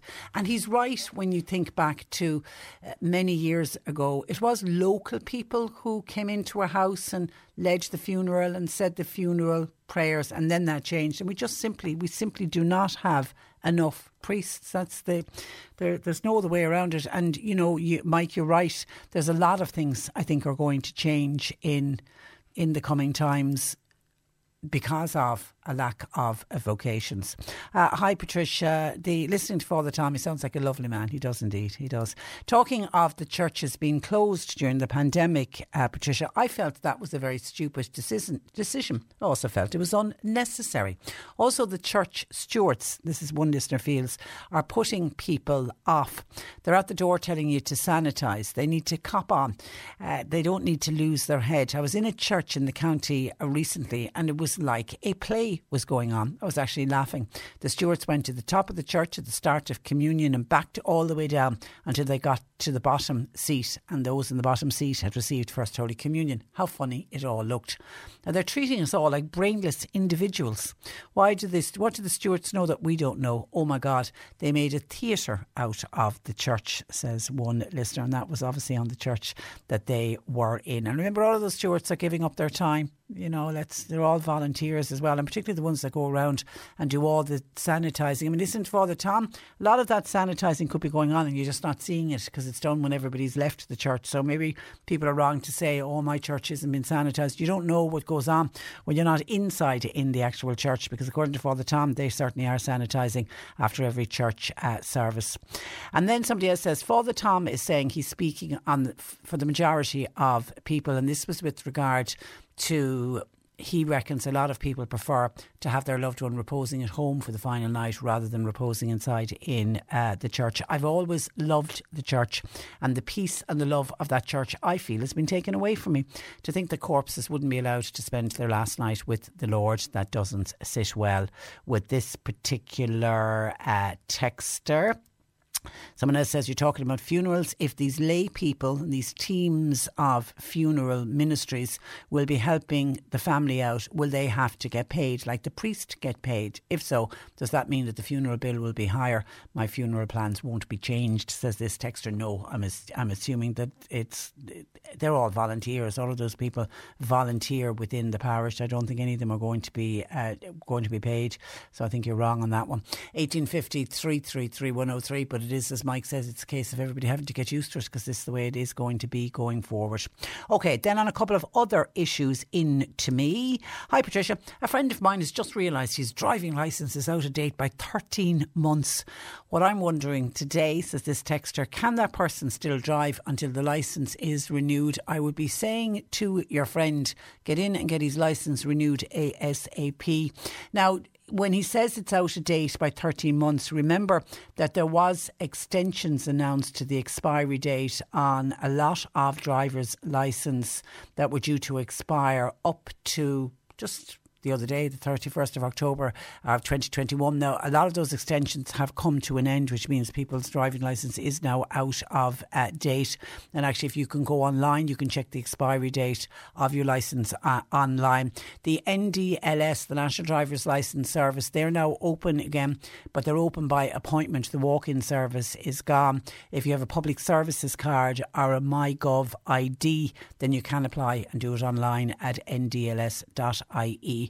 But I would be saying to your friend, get in there quick because his problem is going to be if you get stopped by a member from Garda Síochána because by law you are required to carry your driving licence with you at all times and when your driving licence runs out, you must uh, renew it if you want to continue driving. So I would say to him, get his licence, start applying to get his licence renewed. And if you stop by him from Garda Síochána, he can explain that he's having his renewed at the moment. But he might not be 13 months out because of all of those extensions that were added to driving licence because of COVID 19. I remember all the NDLS centres were closed and people couldn't go in and actually renew their uh, licence. Uh, thank you for your uh, text text. Hi, Patricia, I'm immune compromised. Just to let people know, I got my booster vaccine five weeks ago. It was requested by my oncologist. So people who are, are immune compromised are, as I mentioned earlier, they are already starting to get called in and they're working through the immune compromised, they're working through the over 80s, they're working through the over 65s who are living in nursing homes. And now we know they're going to start with the 60 to 69 year olds at vaccination centres and the over 70s are going to be at their GPs. Now, Neil falls into that character into that category of being over 70 and immune compromised. And he says, Morning, Patricia. I received a text to get my booster jab two weeks ago at the City Hall. I was rather concerned about this as I was nervous when it comes to city driving. I'm 71 and I'm immune compromised, so that's why I was called. I did phone my GP practice and they said no, they're only giving boosters to the over 80s. I don't know if the criteria has changed in the last fortnight, but I would just like to add how efficient things were at, at City Hall. They have, Neil, you've just missed out by two weeks. They've literally the new criteria allowing GPs to do the over 70s. That's only now been introduced. I, don't have the time frame whether it's going to actually start this week or whether it will be into next week, but that criteria has changed. But good to know that you got your booster and that you were looked after so well in City Hall. All of those vaccination centres are just run so well. They they really are in, uh, incredible. And here's one, and I don't know if this has happened to anybody else or anyone else can offer advice to our listener here to say, I share a postcode, the Eircode, with my neighbour. What can I do? I've rang to get a new Eircode and I've never heard back from them. Has that happened to anybody else? Where it's somebody living obviously in a rural area, two houses close by, and they've both been given the same Eircode. Now I haven't I haven't I haven't come across it, but that's not to say that it hasn't happened before. Uh, it has has it ever happened to anybody else where you've discovered you've shared the same Eircode? And if so, what did you do to get it rectified to make sure that you got your own individual Eircode? 1850 333 103. And talking of Eircodes, Catherine says, I went online, put in my Eircode. This is to do with local property tax, and it just pushed us into band three. We have a bungalow in a farm, and it definitely wouldn't make that money. Well, remember, Catherine, what Sinead from Revenue said, it's got to be the, a fair valuation that you believe and trust is a fair valuation of your bungalow. If you believe that your bungalow is more suited to be in band number two then that's what you declare to revenue. 1850 333 103. John Paul taking your calls. You can text or WhatsApp to 0862 103 103. The C103 Cork Diary. With Cork County Council delivering roads and housing, community and business supports all across the county. See corkcoco.ie. Bingo books for Kildorrery Home Bingo are now on sale. All the usual outlets. They've got a snowball prize this week of 300 euro. And Anam Cara, they offer support for bereaved parents in Cork and the surrounding areas. Their next meeting is tomorrow, 3rd of November, but registration is required. You can contact them on 01 404 5378 or you can email info at anamcara.ie.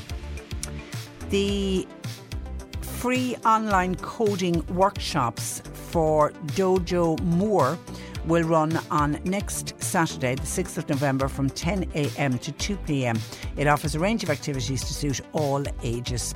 You can log on to www.dojomore, that's M-O-R.ie, for more information and to uh, book.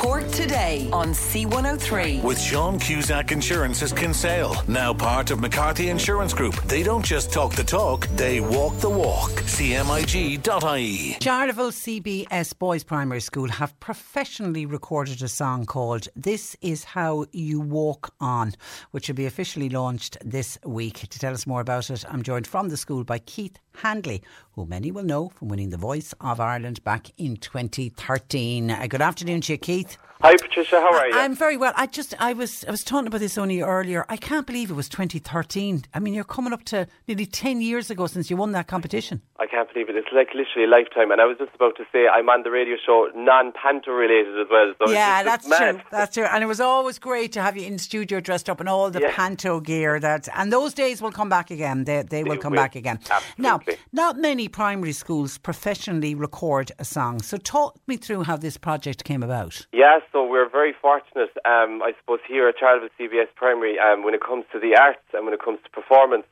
we're very passionate about it. And thankfully, um, you know, our principal, um, Michael O'Sullivan, he really pushed it.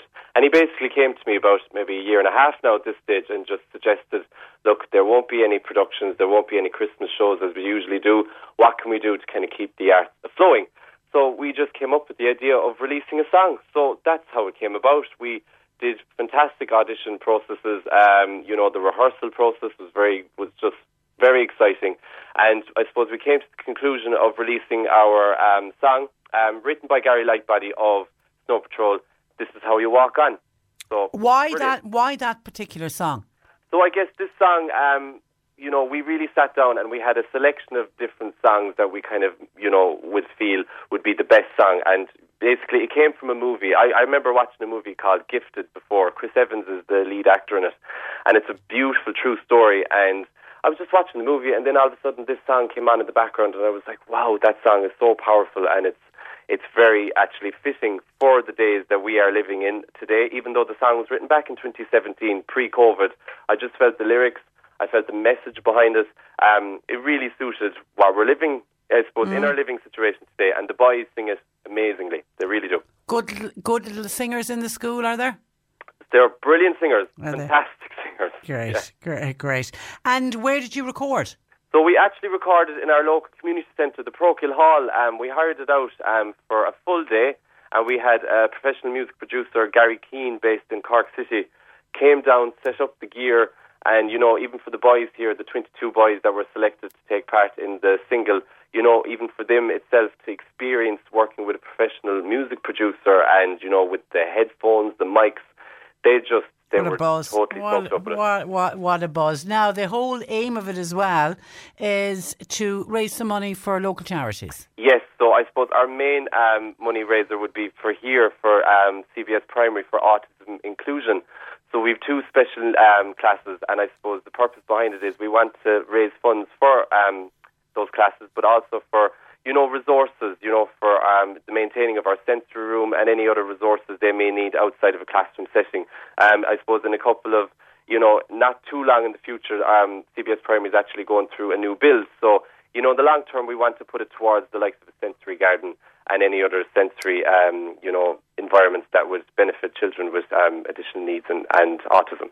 And I suppose we partnered then as well with um, St. Joseph's Foundation, the hydrotherapy pool, because the hydrotherapy pool staff have been so good to our boys over the last couple of years, allowing us to use the pool. And the pool for them is a massive asset. They really do enjoy it. And lastly, then we've partnered up with Autism Assistance Dogs Ireland. Um, they've been very, very passionate about it, and we've had great support from them. But it's um, they're great charities, and we really want to spread awareness, and that's what it's all down to as well. You know. Yeah, and I think it's great for the for the other kids in the school to realise they're doing something that's going to help out the children that are on the autism spectrum in their school and in their community. Absolutely, Yeah. that's what it's all down to. Like I know we as a community and you know Ireland in general, we've really come on so far when it when it comes to that. But you know, I think more awareness needs to be um, needs to be you know preached almost, and you know it's it's fantastic. And the boys here in Travis CBS are very passionate about that as well, which is great. And you've got a sponsored walk for Friday. We do. So we have a sponsored walk called the "This Is How You Walk on Walk" on Friday. so we're we're taking off at around half eleven, meeting at the town plaza where our boys are actually going to perform the song um, uptown. We'll have um, a collection going around, and we're going to do a walk. And basically, we're just going to play the song constantly, so the locals will be sick of it, and they'll, they'll hopefully get um, they'll grab the opportunity to either download it or we'll also have um, physical copies to purchase as well. You'll have an actual physical CD. We do, we do, yeah, of course. that's yeah. that's something for the boys that is quite special. Absolutely, absolutely. And also, like, you know, we, our online platforms now are fairly good. In fairness, we've been, you know, really tipping away with even teasers of the video, teasers of our process. And we've also a GoFundMe link on each one of our social media platforms as well, which is which is really important as And well. I, I saw the artwork. Now I saw it online. Uh, is that the artwork that you're using on the CD? We are. So it was actually designed by a student, Ian uh, Kusovic. He's um, a fourth class student. So basically, before we um, went into the design of the artwork, we made a big, huge competition um, of all our students here at CBS, and loads of, loads of, um, I suppose, entries came our way, and it was Eames that stood out to us. It's actually a painted canvas. If you actually held it physically in your hand, the detail in it is just superb. So we said that was definitely. He's a gifted cover. little artist, I tell you. That's, so. the, that's one one for the uh, uh, future. Okay, so uh, and we now we we're not playing it today because we. The big reveal is happening, as you say, in Charleville on Friday. Yes. But you are going to get a copy of it to us so we can play it on Friday. Oh, 100%. Yeah. Absolutely. And again, we're very, very grateful as well, Patricia, for you having us on air and sharing it as well. Well, listen, that's that's that, that's our pleasure. And while the daytime work now is, is in the school in Charleville CBS for you, Keith. What's the what's the musical career? I saw you during the pandemic when you were doing your first live concert afterwards. It's been tough, isn't it, for musicians and singers? It has. It really has. Um, you know, it's you know the thing about this project, even you know releasing our song, and for everyone going through the pandemic, you know, it was the arts and it was music that really kept us going through these times. And I suppose when it came to the arts sector and when it came to performers, you know, it was unfortunate that you know it's still very sort of uncertain and as um, you know that we're basically the last people to kind of get back to a full normal life, if that's even a thing anymore. But um, you know, it's it's been great. I suppose I have done a, a gig outdoors in the um, Elizabeth Fort with Cork Pops Orchestra. That in itself was just amazing. Like for me as a performer, like every time I get up on the stage, I'm always nervous. Like that's just a, a thing that always naturally happens. But there was something about that first performance that I went back up. Not only myself, but the musicians. You know, Evelyn Grant and Jerry Kelly from the Cork Pops we just all were mad to get up on that stage. I we know. just wanted to share our love for music, and the audience were the very same. So, look, hopefully more of that will happen very soon. Hopefully. Please God, please God. Listen, you look after yourself, uh, Keith, and hi to everybody at Charleville CBS and wish the boys all the best. This is it's it's a wonderful, wonderful thing that they have done, and we wish you well with the song. You're so good. Thanks so Thanks a million. Thank you. Bye bye, bye bye. Keith Hanley, this is how you walk on. As I say, we will play it. We'll get the first official play on air. We'll do that on Friday. 1850 333 103 lines open. Jump Hall taking your calls. Cork today on C103. With Sean Cusack Insurance's Kinsale, now part of McCarthy Insurance Group. Want great advice? You know who to talk to. CMIG.ie. This is the Cork Today replay on C103. Get weekly news, event updates, and community information from across Cork with our regional reports on c103.ie. From Bantry to Buttevant to Mallow to Dunmanway and every area in between, we've got it covered. To listen, go to c103.ie and click regional reports or download the C103 app and click podcasts. Regional reports only on C103. Cork today on C103. Text or WhatsApp Patricia with your comment. 086 103 103. And before we go to Joe, just a couple of queries in about the fuel allowance, including this text just in saying my husband and myself both get the fu- get the fuel allowance. We haven't got the extra five euro that was promised to us in the budget. We are both living on a pension. What is going on? And you are right in the budget 2022, which was uh, on the 12th of October. God, is that long ago? They announced an extra five euro a week in the fuel allowance, and they said the increase would kick in from midnight. But of course, them saying it will kick in from midnight and actually getting it pay, paid out is two different things. So what's happening is the increased payment, including the three weeks arrears since the 12th of October, is going to be paid the first week of November. So this week, when people go to collect their normal social welfare payments, if they're entitled to a fuel allowance, when you get your fuel allowance, you will have the additional three weeks arrears, and then the five euro kicks in after that, and that's obviously uh, for people who get paid uh, weekly. Those who get paid by lump sum uh, will get the increase uh, of uh, 20 euro in January 2022 when the next uh, payment.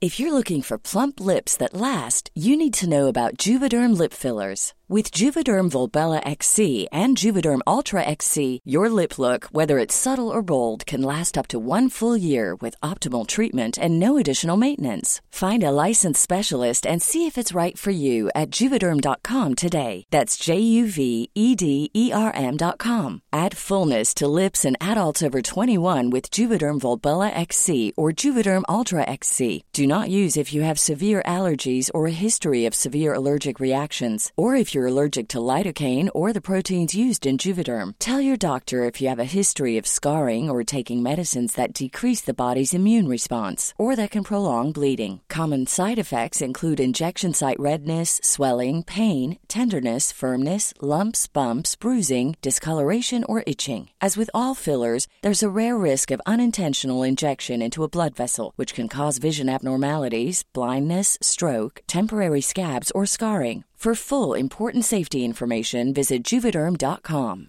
When you're ready to pop the question, the last thing you want to do is second guess the ring. At Bluenile.com, you can design a one of a kind ring with the ease and convenience of shopping online. Choose your diamond and setting. When you find the one, you'll get it delivered right to your door. Go to Bluenile.com and use promo code LISTEN to get $50 off your purchase of $500 or more. That's code LISTEN at Bluenile.com for $50 off your purchase. Bluenile.com code LISTEN. When you make decisions for your company, you look for the no brainers. And if you have a lot of mailing to do, Stamps.com is the ultimate no brainer. It streamlines your processes to make your business more efficient, which makes you less busy.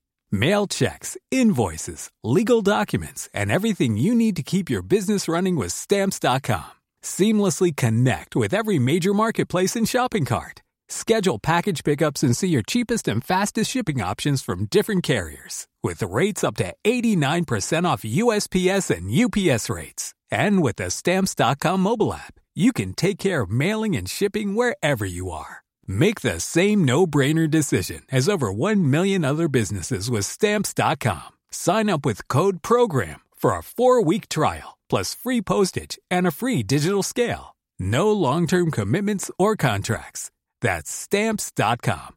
Code program is uh, due, uh, but it's from this week that that kicks in. But it is being backdated, just to let people know. Okay, uh, glad to clarify that. Joe Heffernan joining me on this Tuesday afternoon. Good afternoon to you, Joe. Hi, Patricia. And this Amazing, is, not it, the way everything is going up, up, up? Yeah, yeah, but I, not, but not a lot of. That's the odd one that's going up for a fuel allowance for everybody else. I don't think a lot of oh, money well, money is going uh, up. Yeah, uh, it's something, but it's a, it's a small amount. Okay, yeah. You you want to talk about something today that I think it will. I think it'll touch a, a, number of people, and this is to do with relationships ending. And unfortunately, the pandemic, particularly lockdowns, I think, if there was any cracks in relationships, they kind of got overexposed during lockdowns when people were forced to spend a lot of time together. And it might have shown that people who have been together shouldn't be together. And because of that, we've relationships breaking up. Or whatever reason, uh, yeah, that, I mean, relationships can break up. And um, there are different stages then. Uh, there's a grief process uh, when a relationship breaks up.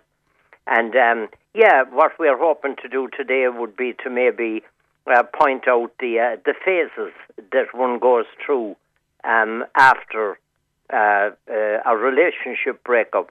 The first one being shock and disbelief. Um, do you know that, um, especially if a breakup is sudden, um, uh, a person is kind of numbed, um, um, unable to think clearly. Um, uh, may, maybe um, refusing to believe that it could happen. And even if we go back to the bereavement issues that we talk about, I mean, the first one is denial, and and that could well be mm, the first uh, response to um, a relationship breakup. And particularly Um, if you say if it's sudden, if it's one person over the other has made the decision to end a relationship. Absolutely, absolutely. Um, like if both people agree that um, that they need to end a relationship, that's um, you know that's It's a a, lot thing. easier to yeah. deal with. Yeah. So okay. So so acknowledge the fact that you might go through a, a, a- a disbelief period. Yes, a and um, and try to. Uh, well, the first thing of all would be to accept that. Um, that um, i- especially if you weren't the person who um, who saw it coming. Um, the, the well, then the shock stage obviously will be will be longer. Um, uh, it's it's like getting a, a, a punch in the tummy. Um, uh, and these are like the normal emotions of grief. Um, uh, they're upsetting. It's it, it's a bad time.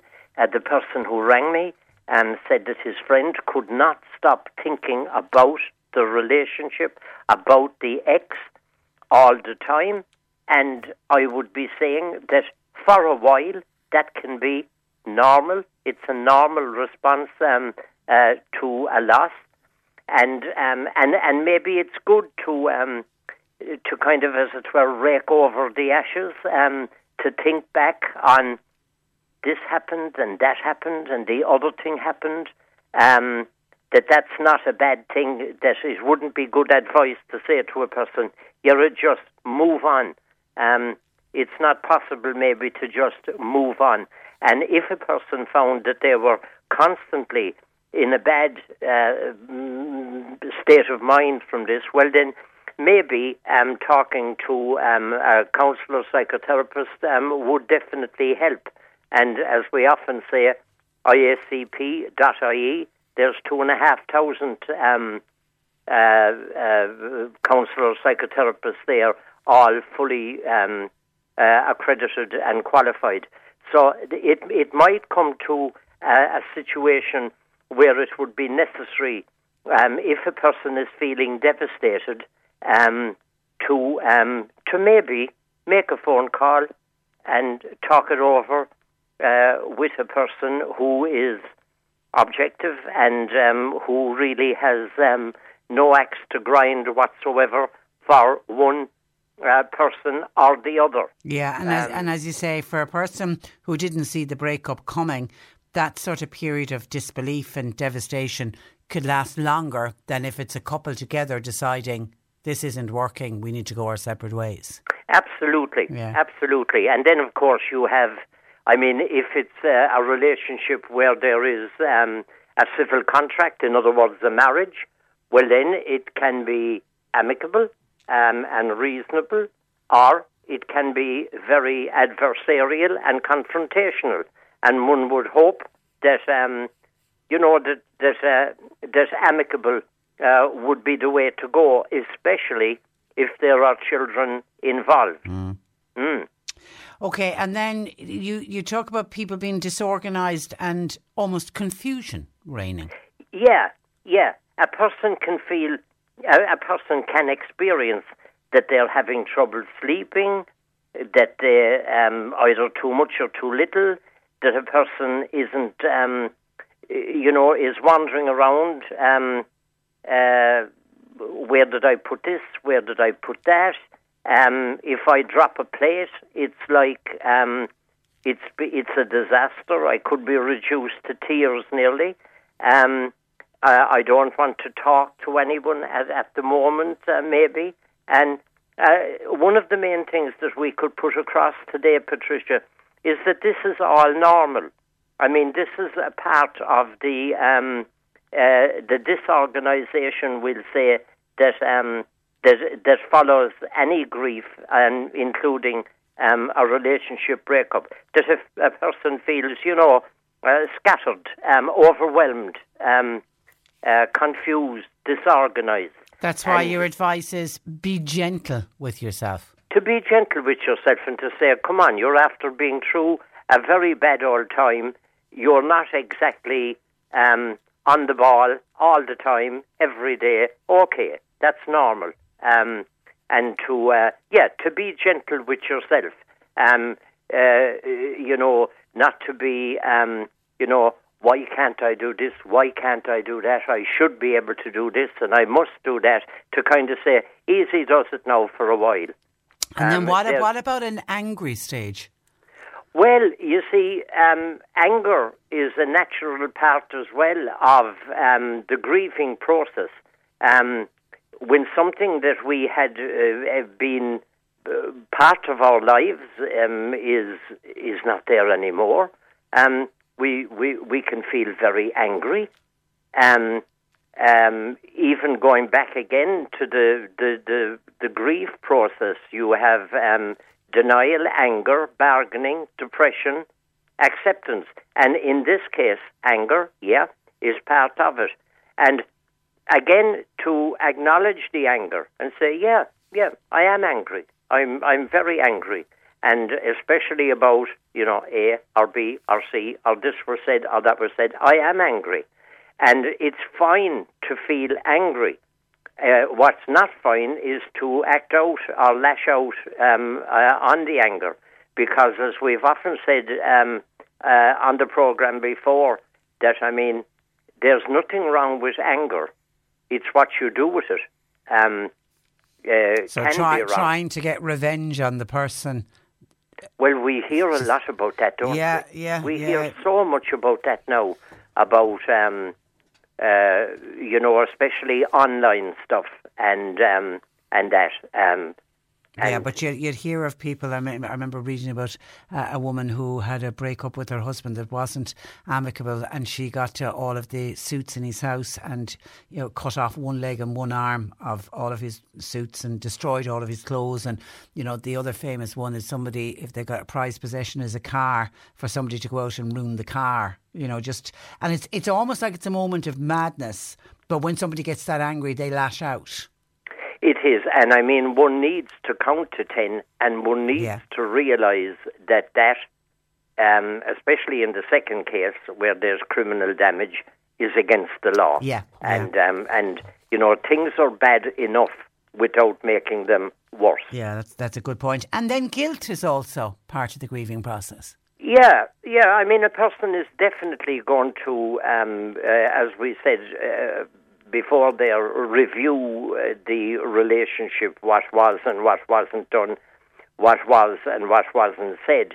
And, um, you know, uh, there's going to be times that one, uh, if he or she is being honest, uh, would say, yeah, I wasn't very, I wasn't very diplomatic in that situation. Um, I did say um, a couple of very harsh things.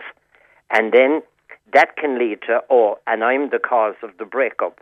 Um, uh, but um, that is not necessarily so.